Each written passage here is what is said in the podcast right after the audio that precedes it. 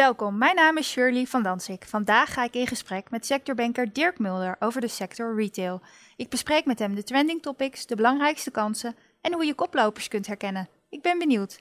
Dirk, waarom heb jij voor de sector retail gekozen? Ja, die retailsector heeft het eigenlijk best heel erg lastig over de afgelopen jaren gehad. Dat lezen we natuurlijk allemaal. En die dynamiek in die sector die is gewoon enorm groot. En wat maakt die sector voor jou zo interessant? Nou ja, heel veel ontwikkelingen, de veranderende consument, de groei van internet, de dynamiek van het weer, het steeds veranderende weer. Dat zorgt dat die retail echt in een transitie zit. En daarom is het goed om die markt te leren begrijpen. Ja, als we dan kijken naar trends en ontwikkelingen, wat zijn volgens jou dan de trending topics voor deze sector? Het zijn naar mijn zinziens drie. De groei van, uh, van internet, daarbinnen belang van uh, platformisering en uh, duurzaamheid uh, als randvoorwaarde. Kun je voor elk van de drie uh, topics die jij nu noemt een voorbeeld geven? Ja, nou ja, de afgelopen jaren, even de afgelopen tien jaar is e-commerce enorm toegenomen. Is echt wel zeven keer zo groot geworden.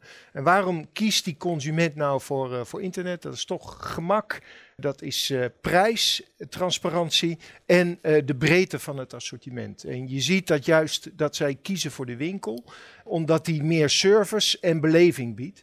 En daar zal uh, de, retail, de fysieke retailer zullen ze toch meer op in moeten spelen. Ja, want daarmee kunnen ze zich echt gaan onderscheiden. Ja. Mensen vinden dat nog belangrijk. Ja, mensen vinden het belangrijk om in die winkel te komen, om daar aangesproken te worden, om herkend te worden en om zich koning klant te voelen. Ja. En dat tweede topic dat je noemde? Nou ja, platformisering. Hè. We zien dat in Nederland die markt nog, uh, de, e-commerce markt heb ik dan over, nog erg uh, gefragmenteerd is. In vergelijking met landen om ons heen. Dus wij verwachten dat naar de toekomst toe platformen denk aan bol.com, denk aan uh, Amazon, een steeds belangrijkere rol gaan spelen. En dat betekent wat. Wat gaat de consument daarvan merken? Nou, voor, voor, die consument is het eigenlijk heel, uh, heel makkelijk, hè, want die, die heeft één platform waar die, uh, waar die zijn producten kan zien. Dus dat is een stukje gemak. Mm -hmm. Maar voor die retailer betekent het toch wel weer extra concurrentie. Hè. Vaak zijn ze, zijn efficiënter, zie je meer aanbod en zijn ze goedkoper. Maar het biedt voor die retailer ook kansen. Want hij zou uh, bij wijze van spreken dat platform ook als afzetkanaal kunnen gebruiken. En kunnen kijken in wat voor gebieden zij kunnen uitbreiden of kunnen groeien. Dat kan in Nederland, in andere provincies zijn. Maar het zou ook bijvoorbeeld buitenland kunnen zijn. Ja.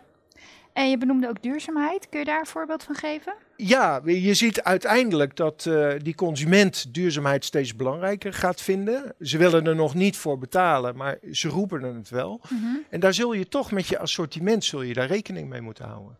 En binnen de winkel kan je natuurlijk kijken naar uh, hoe kan ik energie besparen door het gebruik van ledverlichting of door uh, uh, schuifdeuren die, die dichtgaan, waardoor de kou binnen blijft. Oké. Okay. En wat zijn de verwachtingen voor de sector in 2020? Het schiet al op, hè? Het einde van het jaar. Ja. Ik ben eigenlijk niet zo heel positief uh, erover. Je ziet nee. toch dat die consument wat minder positief is over, over de toekomst. Dat heeft vaak impact op uh, de bestedingen die hij doet. De onzekerheid in de markt, hè. denk aan de brexit, denk aan uh, de dreigende handelsoorlogen. Wat gaat het weer doen? Dat is altijd een belangrijke. ja, is dat zo belangrijk? Ja, uiteindelijk wel. Want je ziet als je een warm voorjaar hebt, dan zit die consument liever uh, uh, aan het strand. Ja. ja. precies. Dan dat hij in de winkelstraat uh, rondloopt. Dus dat gaat echt, wel een, echt wel impact hebben. Oké. Okay. En wat zie jij als de meest kansrijke gebieden voor de sector en waarom? Wat ik zei, die retail is in een transitie. E-commerce groeit. Dus ik, ik denk toch dat die retailer een beleid moet hebben op, uh, uh, op e-commerce. Uh, en dat kan omnichannel, dat hij beide kanalen bedient. Fysiek en online ja, je dan? Ja, ja, dank je. Of mogelijk, hè, dat hij zegt van ja, ik doe het niet zelf, maar ik, ik doe het met een partner als bol.com als zijnde platform. Oké, en tot slot, waaraan kun je koplopers in de sector herkennen?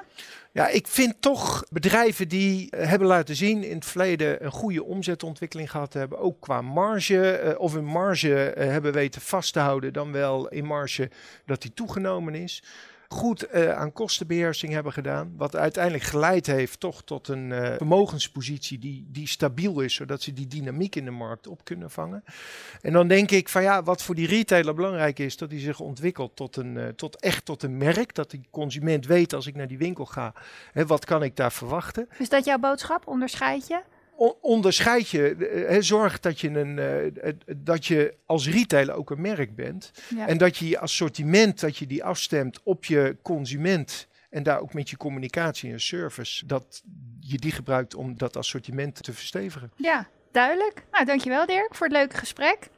Ik kan mij voorstellen dat jij als kijker of luisteraar behoefte hebt aan extra informatie over deze of andere sectoren. Ga dan met ons in gesprek of kijk hiervoor op ing.nl/sector. Bedankt voor je aandacht.